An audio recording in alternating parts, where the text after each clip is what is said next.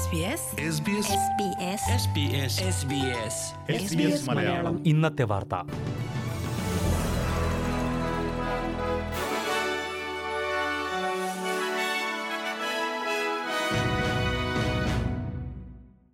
നമസ്കാരം S B S Malayalam ഇന്നത്തെ വാർത്തയിലേക്ക് സ്വാഗതം ഇന്ന് രണ്ടായിരത്തി ഇരുപത്തിരണ്ട് നവംബർ നാല് വെള്ളി വാർത്തകൾ വായിക്കുന്നത് ദിജു ശിവദാസ് സിറിയയിൽ നിന്ന് ഐ എസ് അംഗങ്ങളുമായി ബന്ധമുണ്ടായിരുന്ന ഒരു സംഘത്തെ കൂടി തിരികെ ഓസ്ട്രേലിയയിലേക്ക് എത്തിക്കും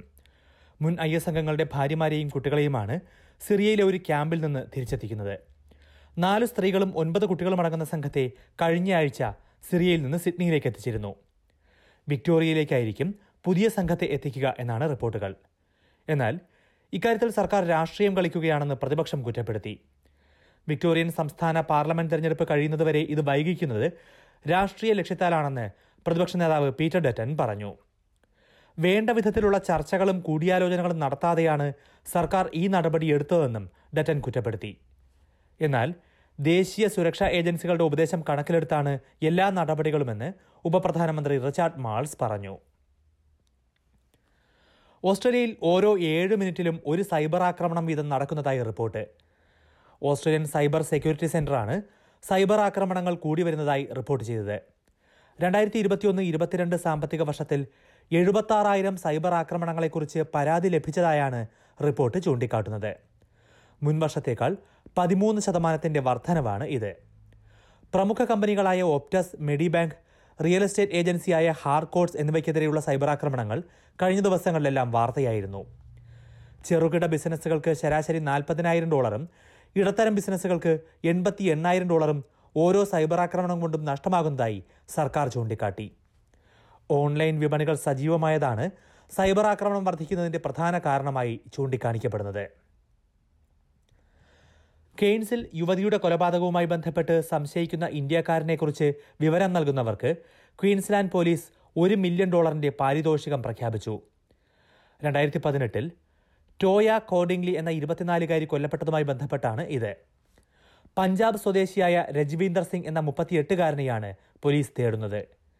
ഇയാൾ ഇന്ത്യയിലേക്ക് കടന്നതായി സംശയിക്കുന്നുവെന്ന് പോലീസ് അറിയിച്ചു രജ്വീന്ദർ സിംഗിന്റെ നിരവധി ചിത്രങ്ങളും ക്വീൻസ്ലാൻഡ് പോലീസ് പുറത്തുവിട്ടിട്ടുണ്ട് അഞ്ച് കോടിയിലേറെ ഇന്ത്യൻ രൂപ പാരിതോഷികം ലഭിക്കുന്നതിനൊപ്പം കൊലപാതകത്തിൽ നേരിട്ട് ബന്ധമില്ലെങ്കിൽ വിചാരണയിൽ നിന്ന് പരിരക്ഷ ലഭിക്കുമെന്നും പോലീസ് പ്രഖ്യാപിച്ചിട്ടുണ്ട് ക്വീൻസ്ലാൻഡ് പോലീസ് ചരിത്രത്തിൽ ആദ്യമായാണ് ഇത്രയും വലിയ തുക ഇനാമായി പ്രഖ്യാപിക്കുന്നത് ഓസ്ട്രേലിയൻ വിമാനത്താവളങ്ങളിൽ ക്രിസ്മസ് അവധിക്കാലത്ത് അഗ്നിശമന സേനാംഗങ്ങൾ പണിമുടക്കും ജീവനക്കാരുടെ കുറവ് പരിഹരിക്കണം എന്നാവശ്യപ്പെട്ടാണ് സമരം ഇതോടെ തിരക്കേറിയ അവധിക്കാല സീസണിൽ വിമാനത്താവളങ്ങളുടെ പ്രവർത്തനത്തെ ഇത് രൂക്ഷമായി ബാധിക്കുമെന്നാണ് ആശങ്ക യുണൈറ്റഡ് ഫയർഫൈ യുണൈറ്റഡ് ഫയർഫൈറ്റേഴ്സ് യൂണിയനിലെ തൊണ്ണൂറ്റിമൂന്ന് ശതമാനം അംഗങ്ങളും സമരത്തിന് അനുകൂലമായി വോട്ട് ചെയ്തു രാജ്യത്തെ പ്രധാന വിമാനത്താവളങ്ങളിലും ഉൾനാടൻ വിമാനത്താവളങ്ങളിലും സുരക്ഷ ഉറപ്പാക്കുന്നതിന് ആവശ്യമായ അഗ്നിശമന സേനാംഗങ്ങൾ ഇല്ലെന്ന് യൂണിയൻ കുറ്റപ്പെടുത്തി ഇത് പരിഹരിക്കാതെ യാത്രക്കാരുടെ സുരക്ഷയെ തന്നെ അപകടത്തിലാക്കുകയാണ് അധികൃതർ ചെയ്യുന്നതെന്നും യൂണിയൻ ആരോപിച്ചു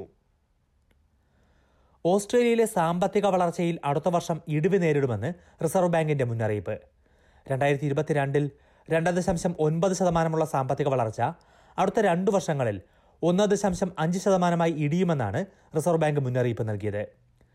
ജനങ്ങളുടെ മേലുള്ള വിലക്കയറ്റത്തിന്റെ ആഘാതം കുറയാൻ മുമ്പ് വിചാരിച്ചതിനേക്കാൾ കൂടുതൽ കാലം കാത്തിരിക്കണമെന്നും റിസർവ് ബാങ്ക് വ്യക്തമാക്കിയിട്ടുണ്ട് ഈ വർഷം ഡിസംബറോടെ നാണയപ്പെരുപ്പം എട്ട് ശതമാനമാകും എന്നാണ് പ്രവചനം രണ്ടായിരത്തി ഇരുപത്തി അഞ്ചോടെ മാത്രമാകും നാണയപ്പെരുപ്പം മൂന്ന് ദശാംശം രണ്ട് ശതമാനത്തിൽ താഴേക്ക് എത്തുന്നതെന്നും റിസർവ് ബാങ്ക് മുന്നറിയിപ്പ് നൽകി അതേസമയം രണ്ടായിരത്തി ഇരുപത്തിനാല് പകുതിയോടെ മാത്രമേ വേതന വർധനവ്